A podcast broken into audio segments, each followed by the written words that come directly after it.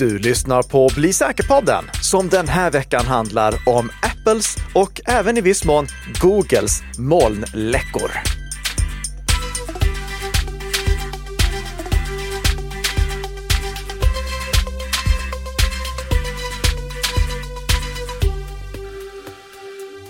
Ja, jag tycker jag ser en lite besviken min på mm. ditt annars så vackra anlete. Ja, tack så mycket Peter. Och besvikelse är korrekt. Det är den känslan som bäst beskriver hur jag känner mig efter den senaste veckans avslöjanden. Och vi kommer till det i veckans huvudämne och då kommer jag också berätta lite om vad vi måste tänka på med anledning av de avslöjanden som har gjorts. Och det pratar vi om i vilken podd då, Peter? Ja, Bli säker-podden, avsnitt tvåhundratjugoåtta. Inspelat den fjortonde december för släpp på det globala världsomspännande nätet, nätverket internet då, den femtonde december. I ett ekonomiskt oberoende samarbete mellan, vilka var det nu igen? Det var NickaSystems och Bredband två. Ja, vad trevligt. Det är ju lätt att glömma vissa saker, vilket ju Google har gjort eh, en gång i tiden här. Vi pratade för förra avsnittet att eh, de hade backat tillbaka till, var det maj? Ja, precis. Det, ja. det var vissa Google Drive-användare som plötsligt upptäckte att deras Google Drive-status var så som den var maj tjugotjugotre. Typiskt dåligt om du enbart då sparar filer i molnet och ingen annanstans. Eh, det är inte någon känsla som våra lyssnare är bekanta med, men de kanske har någon... De, de kanske har någon släkting som... Så kan det vara, ja. så kan det vara svärfar. Men Google har då släppt information om hur användare som är drabbade av detta kan gå tillväga för att få tillbaka sina filer. Och vi önskar dem ju all lycka. Vi länkar till detta i beskrivningen. Ja. Det, om vi kollar i forumet så är det inte alla som lyckas återställa sina filer på det här sättet. Men vissa av de drabbade lyckas med det i alla fall. Länk finns i show notes. Jajamensan. Du hade en, vad ska vi kalla det? Du, du såg in i framtiden här i förra avsnittet om att eh, Facebook Messenger nog har gjort något bra. Ja, förra veckan då pratade vi om att... Eh, Messenger börjar rulla ut stöd för totalsträckskryptering som standard, eller aktiverar totalsträckskryptering som standard, så som det ska vara i alla moderna meddelandetjänster.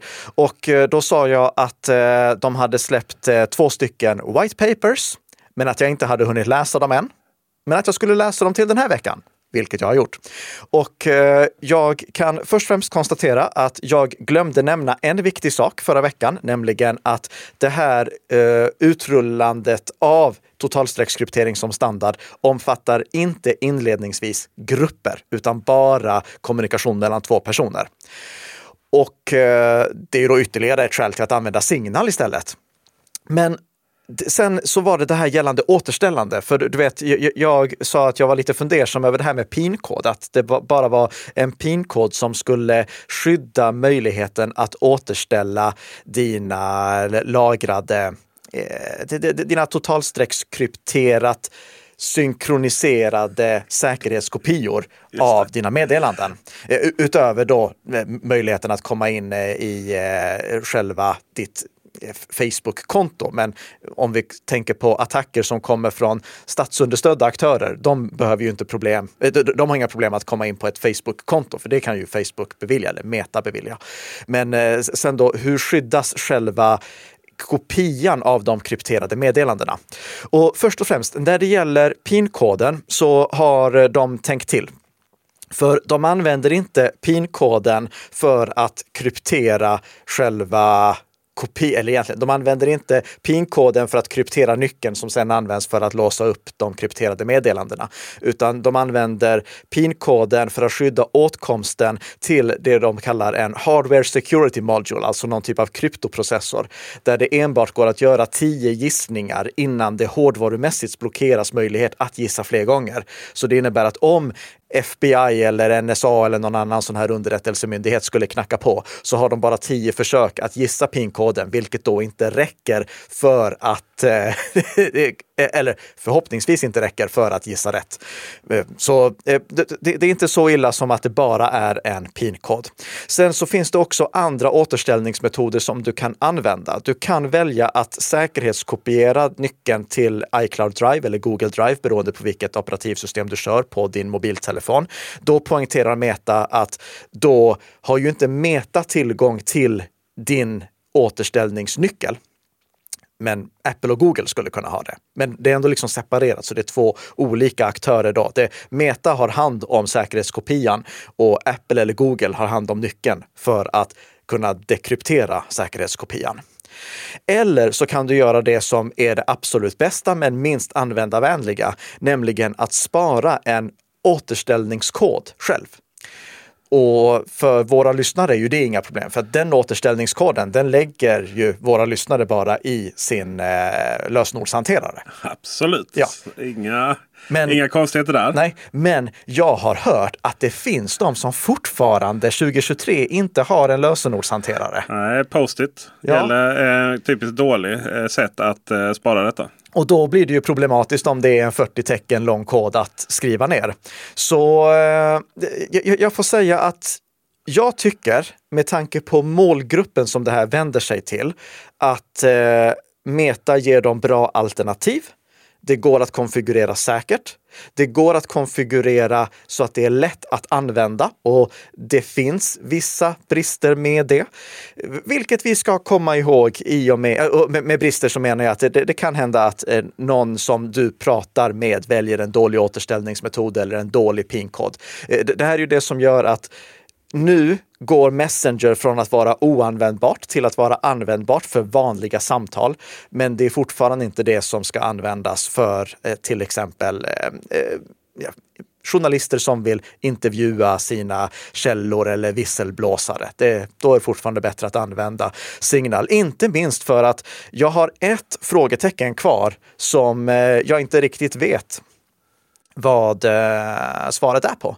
Och det är hur ska Meta tjäna pengar på det här? Det, ja. det, det, det kan ju hända att de bara nöjer sig att visa reklam i appen så som de redan gör. Eh, för, eh, de kan ju fälla in annonser i chattappen utan att det påverkar totalsträckskrypteringen. Tror jag aldrig de kommer göra. Det gör de redan. Finns det inga annonser i, i Messenger-konversationen? I, inte i konversationen, men i inboxen. I inboxen, i inkorgen, där har du ju annonser. Har man? Ja. Alltså snacka om att hjärnan är bra på att tänka bort sig. Jag har aldrig, aldrig sett det. Nej, det, är, men det, det är där, men jag ser inte det. Nej, men det är för du, alltså, sådana som du och jag, vi använder ju bara Signal. Ja. Då, då slipper vi annonser. Men, ja. Ja. Ja. Saker som finns där, men som man inte ser då, kan ju vara de nya A I-funktionerna i Dropbox. Ja. För Dropbox, de har hamnat lite i blåsväder nu under den senaste veckan för att de har aktiverat A I-funktioner hos användare som inte ville ha några A I-funktioner aktiverade. Dropbox skriver så här i sin F A Q, citat: "Dina filer i Dropbox skickas endast till A I från tredje part när du väljer att interagera med A I-drivna funktioner. Till exempel när du ställer en fråga om en fil. Vi använder endast teknik från tredjepartspartners som vi har kontrollerat. Deras programvara utför uppgifter med din information för vår räkning, men vi är fortfarande ansvariga för hanteringen av den informationen. Dessutom låter vi inte tredjepartspartners träna sina modeller med data från användare utan samtycke." Slutcitat. Sen skriver de också lite längre fram i den här F A Q:n, citat: "Om du eller ditt team deltar i Dropbox A I Alpha är växlingsknappen A I från tredje part i dina kontoinställningar aktiverad som standard." Slutcitat. Så de har alltså lagt till en ny funktion, en ny sån här Dropbox A I Alpha-funktion för att du ska kunna hantera dina, du ska kunna söka eller sammanfatta dina filer, vad vet jag. Det, och den här funktionen ska då vara, som jag tolkade, inaktiverad som standard.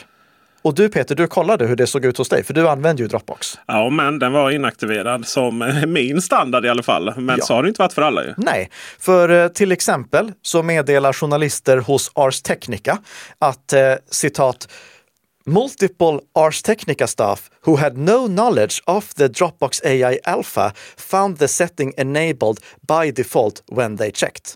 Slutcitat. Så ja, där, där hade de i alla fall fått den här aktiverad utan att de visste det.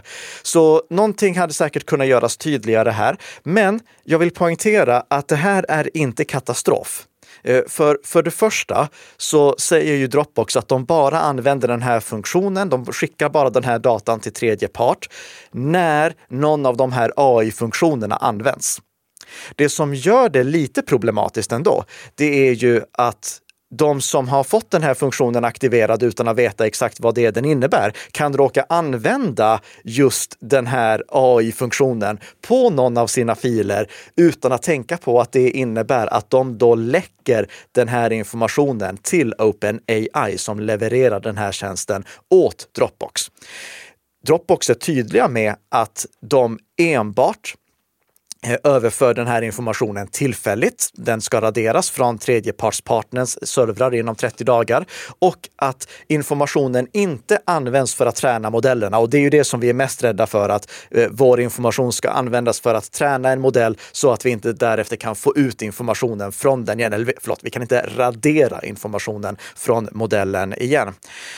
Lösningen på att sådana här saker ens börjar diskuteras, det är ju använt bara totalsträckskrypterade tjänster. Ja. Det är för om du använder till exempel Proton Drive som nu har en ganska basic synklient för macOS också, inte bara Windows utan även macOS.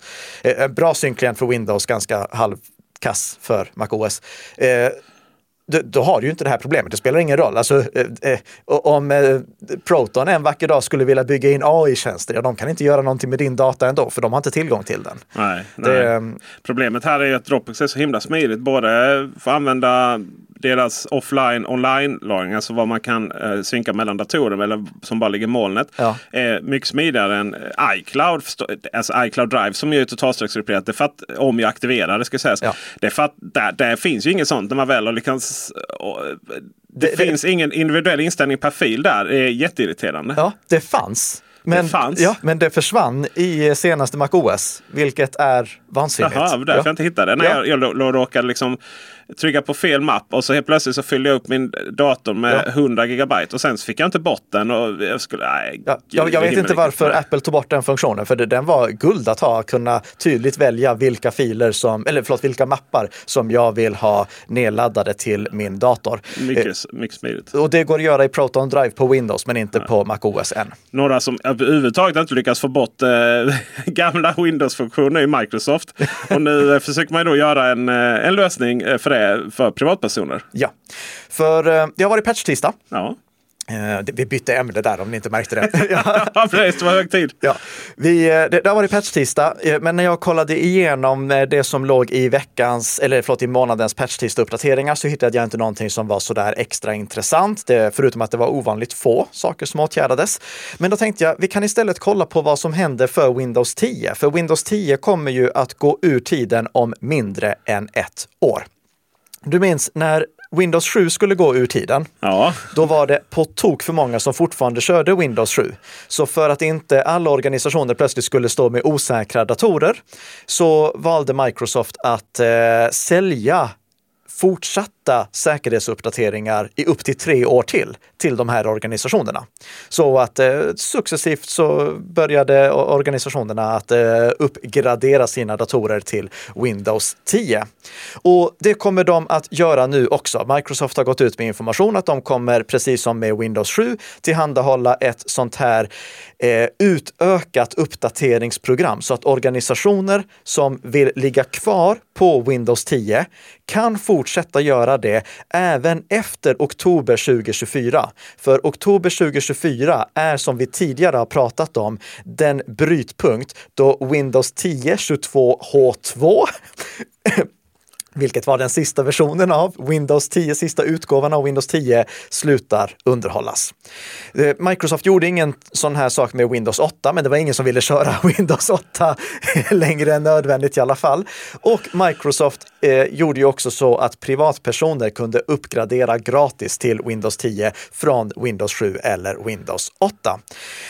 Och uppgraderingen från Windows tio till Windows elva, den är ju också gratis för vanliga privatpersoner. Men då har vi problemet att det är nya systemkrav för Windows elva. I princip alla datorer som kunde köra Windows sju eller Windows åtta kunde också köra Windows tio. Men det är långt ifrån alla datorer som kör Windows tio som kan köra Windows elva. Och det ställer till problem. För kollar vi statistiken nu, då ser vi att av alla världens Windows-datorer som övervakas av GlobalStat, alltså datorer som anslutna till internet, eh, där är det internationellt sett sextioåtta procent som fortfarande kör Windows tio och bara tjugosju procent som kör Windows elva. Och nu är vi, det här är statistik från november och det är alltså mindre än ett år kvar innan Windows tio går ur tiden. Och i Sverige, där är det faktiskt sjuttio procent som kör Windows tio och tjugonio procent som kör Windows elva. Tycker ni att det är konstigt att båda siffrorna är högre i Sverige, så är det för att internationellt sett så finns det fortfarande en betydande del datorer som kör icke-underhållna versioner av Windows. Men vad är stora nyheten då utöver att Microsoft kommer göra som med Windows sju? Jo, nämligen de kommer också att erbjuda hemanvändare att köpa fortsatta säkerhetsuppdateringar. Det här avslöjar Bleeping Computer. Microsoft meddelar Bleeping Computer att även hemanvändare kommer kunna köpa säkerhetsuppdateringar. Men alltså, det finns ju inte någon hemanvändare som kommer göra det. Ja, det kan man nog räkna på en avhuggen hand, tror jag. Ja, det här är väldigt underligt, får jag säga. Alltså Microsoft, de, de gör det inte så dåligt som Apple att de bara säger nej, men det kör osäkra datorer när Apple bestämmer sig för att sluta underhålla dem. De säger ändå, ja, du kan få köpa upp till tre år till av säkerhetsuppdateringar. Men privatpersoner kommer inte göra det. Nej. De kommer köra med osäkra datorer. Inte ni som lyssnar på podden såklart, men det, era vänner. Det kommer säkert finnas någon som gör det där. Så det här är problematiskt. Microsoft, jag, jag har absolut inga problem med att Microsoft har nya systemkrav på Windows elva så att Windows elva-datorer är ännu säkrare. Men att fimpa Windows tio så här tidigt, det är inte okej. Det här kommer orsaka massvis av problem. Ja, jag har alltså en, en säkerhetsexpert bredvid mig som inte är arg men besviken. Eller kanske både arg och besviken. Ja, jag är faktiskt både arg och besviken, men mest Apple, besviken. På eh. Apple och eh, lite Google. Ja, det, för nu ska vi prata om någonting som inte har bevakats alls tillräckligt mycket i Sverige. En, en jättestor nyhet som knappt har bevakats i Sverige. Det var... Eh, vi kan egentligen börja som så här. Nu i december, då släppte Apple en eh, rapport som handlar om eh, säkerheten i eh, världen, den digitala säkerheten. Och i den rapporten, då skrev de bland annat så här, citat på engelska. The total number of data breaches more than tripled between twenty thirteen and twenty twenty-two, exposing two point six billion personal records in the past two years alone, and has continued to get worse in twenty twenty.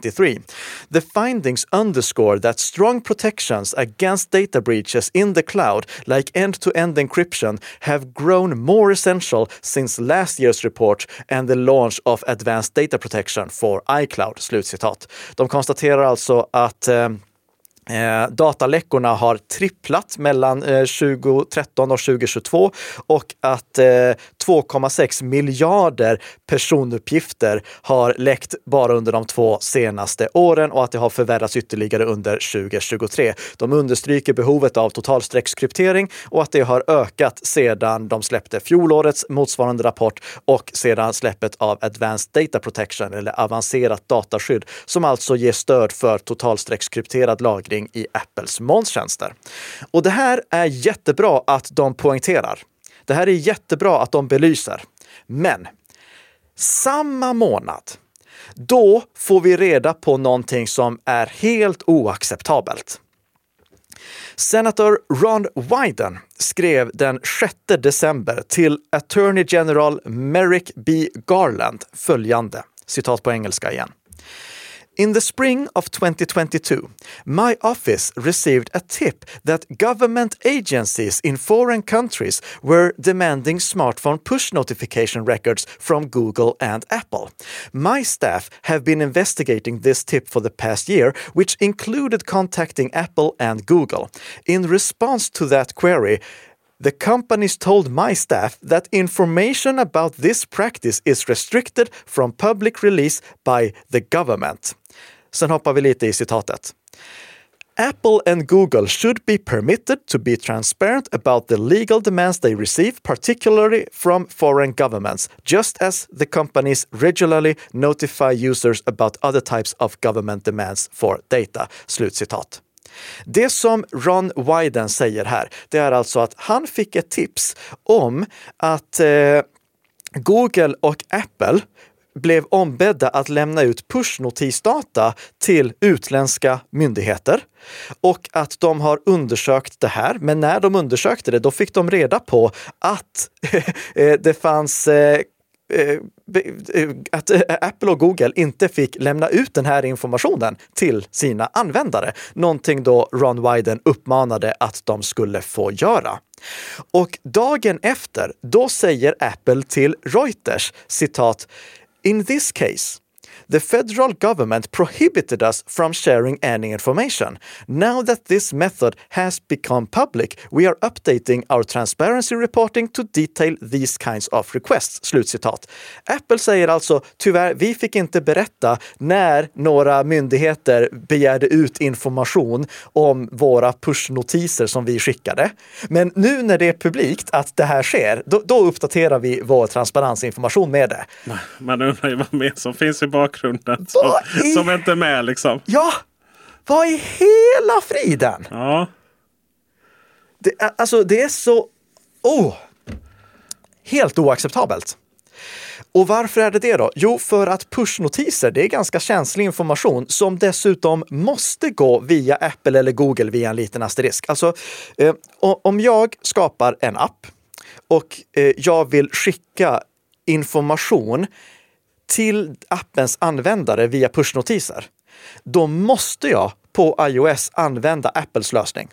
På Android så kan jag använda Googles lösning Firebase eller använda en egen, men alla använder Googles lösning och vi vet faktiskt varför. För när det här eh, när information om det här spreds, då skrev Meredith Whittaker, eh, t- eh, Twitters vd, Signals vd på Mastodon, att de måste använda iOS-lösning och på Android så har de alternativ till att använda Googles lösning, men det påverkar batteriprestandan för mycket.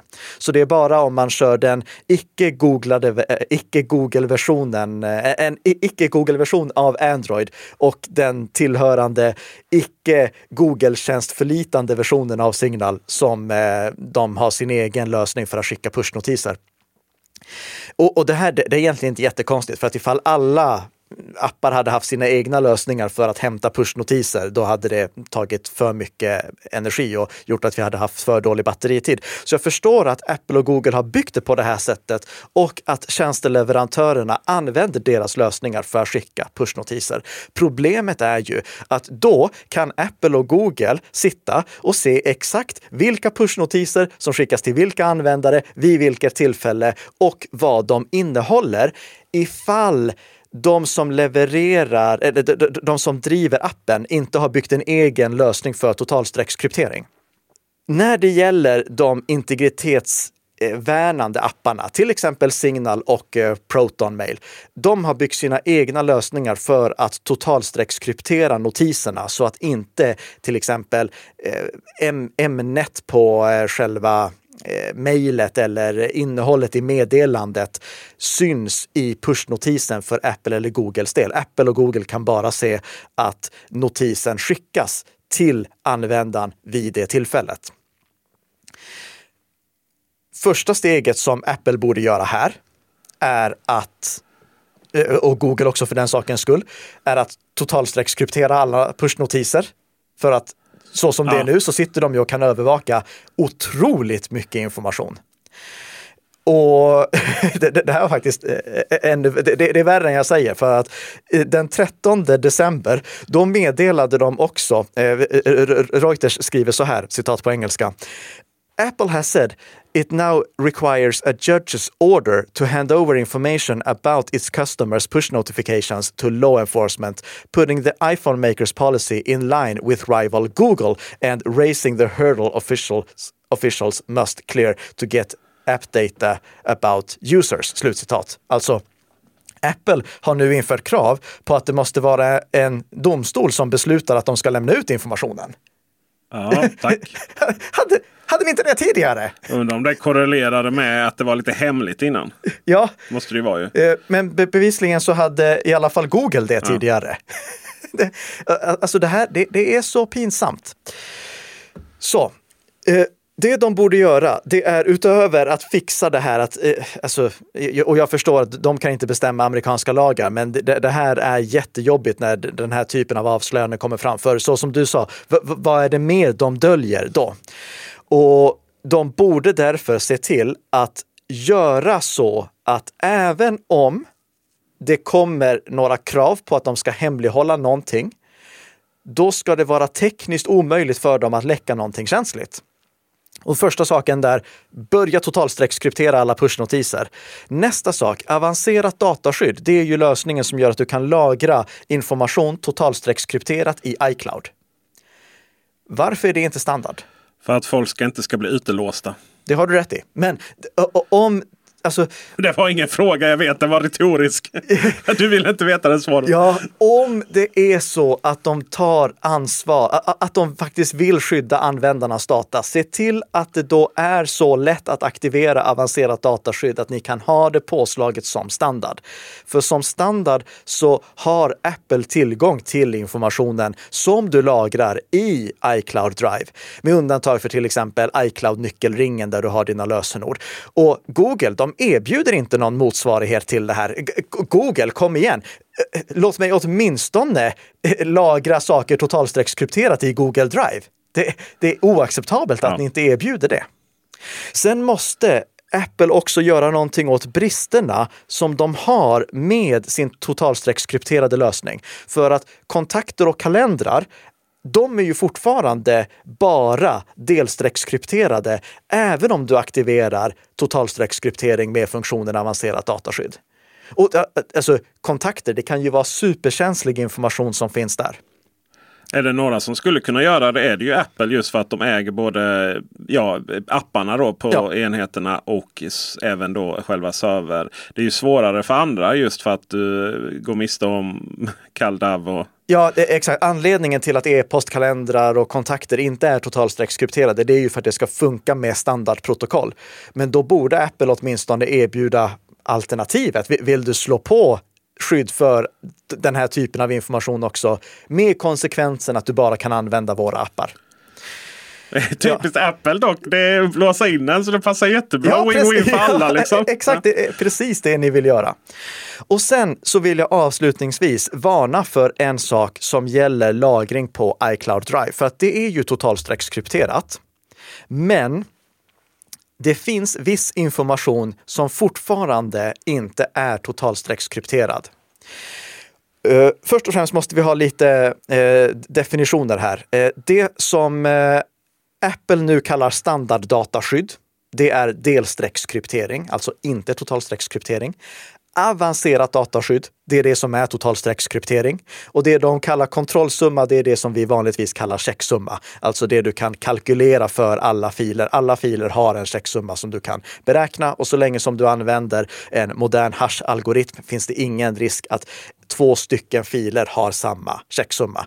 Eh, checksummor använder du till exempel om du vill ladda ner någonting över en skakig internetlina och säkerställa att filen som du laddar ner inte har blivit korrupt, att den är exakt samma fil som ligger på servern. Då kan du jämföra checksummorna.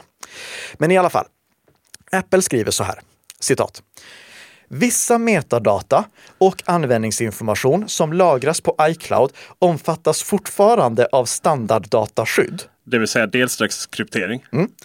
Även om avancerat dataskydd. Totalstreckskryptering använder vi där, va? Ja, är aktiverat. Till exempel används datum och tider när en fil eller ett objekt ändrades för att sortera din information. Kontrollsummor. Checksumma skulle jag vilja säga. Av fil- och bilddata används för att hjälpa Apple att deduplicera och optimera din iCloud och enhetslagring. Allt utan att Apple har tillgång till filerna eller själva bilderna. Slutcitat. Det som jag vill poängtera här, det är att jag kan använda till exempel iCloud Drive för att spara min bokföring och för att spara eh, mina egenskrivna anteckningar. Men om jag hade varit granskande journalist och sparat källmaterial, eller ifall jag hade varit eh, eh, eh, frihetskämpe, eh, regimkritiker, då hade jag nog inte kunnat använda iCloud Drive. Framförallt inte efter att vi hade fått reda på att Apple till, hemlighåller vissa saker som de gör. Och Apple skriver ju, jag läser citat här en gång till. Kontrollsummor av fil- och bilddata används för att hjälpa Apple att deduplicera och optimera din iCloud och enhetslagring. Slutcitat. Och det, det, kan, det, det stämmer säkert, för att om vi säger att du har Du, du har två stycken filmklipp. Du lagrar filmklippen i två olika mappar. Istället för att ladda upp båda de här två stora filmfilerna och låta dem ta plats på servern, så kan Apple genom att jämföra kontrollsummorna, checksummorna, se att ja, men det här är exakt samma fil. För kom ihåg, två stycken filer har alltid olika checksummor om det är minsta förändring i dem.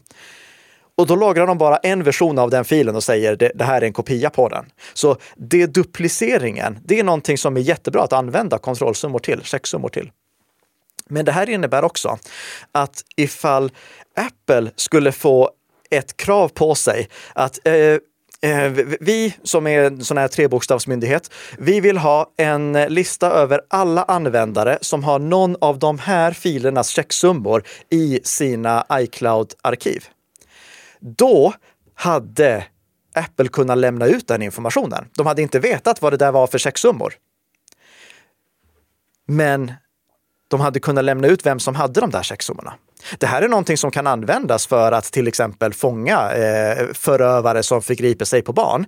Men vi måste tänka på att det här kan användas för andra ändamål också.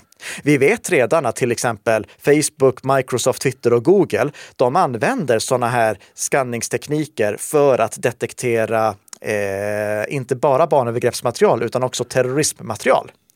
Och då har vi tagit ett steg till eh, ut på en sån här slippery slope. För vem definierar vad som är terroristmaterial? Ja, vi är ju rätt nära organiserad brottslighet därefter. Ja. Och sen därifrån sen så är det ju ett steg som är eh, oerhört eh, jobbigt att tänka på. Ja, så i och med att Apple inte skyddar metadatan korrekt, så skulle jag säga att för de som jobbar som granskande journalister eller som är regimkritiker eller kanske inte regimkritiker i Sverige än, lyckligtvis. Eh, eller bara en sån sak. Det, ta Texas. Eh, de som är abortmotståndare och sparar en pdf som har någonting med abortmotstånd att göra. Det kan bli problem ifall eh, någon sån här eh, citat jävla Texas-gubbe. Vem var det som sa det? Det var någon svensk minister, väl? Ja, ja. Det, det var länge sedan. Det, det, det, det var ett citat, därav var svordomen acceptabel. Alltså, tänk ifall det skulle börja användas i Texas för att detektera de som har någonting med abort att göra. De, de, de som är abortmotståndare. Så det, det här är någonting som kan missbrukas, och eftersom vi nu både vet att Apple har tillgång till att kunna skanna efter specifika checksummor, och vi vet att Apple hemlighåller saker fram till dess att de kommer upp i ljuset på andra sätt, så måste vi tänka på att iCloud Drive, det är inte en tjänst som håller måttet om du måste kunna lagra saker som ingen annan ska få reda på. Då måste du gå omvägen via till exempel Cryptomator eller använda en funktion som eh, använda en molnlagringstjänst som totalstreckskrypterar även den känsliga metadatan. Till exempel Proton Drive. Alltså känslig metadata, checksummor, känslig metadata, senaste ändringstidpunkten, inte känslig metadata. eller jag kan inte komma på någon situation då när jag senast ändrade en fil är känsligt. Och till Apple och Google. Det här är för det första ert agerande oacceptabelt, självfallet, det råder inga tvivel om. Eh, ni har skadat mitt förtroende för er. Och eh, jag får ju bara säga att vi måste vara ännu mer restriktiva med hur vi använder de här jättarnas molntjänster. Apple, ni kan bättra er. Ni kan se till att kryptera allting som krypteras kan. Och Google, ni måste börja kryptera saker. Eh, så att... ni skyddar era användares information. Jag eh, har inga förhoppningar om att det här ska vara klart till nästa vecka. Jag hoppas att det är klart nästa vecka. Och om det är klart nästa vecka, då kommer vi givetvis att ta upp det i veckans avsnitt av Bli säker-podden. Podden som gör dig lite säkrare för varje vecka som går. Tack så mycket för att du har lyssnat.